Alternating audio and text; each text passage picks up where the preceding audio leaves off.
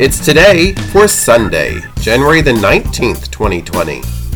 And today is Celebration of Life Day, National Sanctity of Human Life Day, or Pro Life Day, Popcorn Day, Tin Can Day, World Day of Migrants and Refugees, World Quark Day, World Religion Day, and World Snow Day.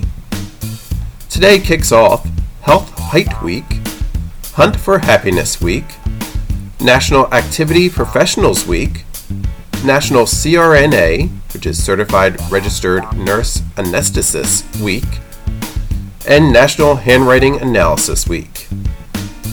It is also Snow Care for Troops Awareness Week.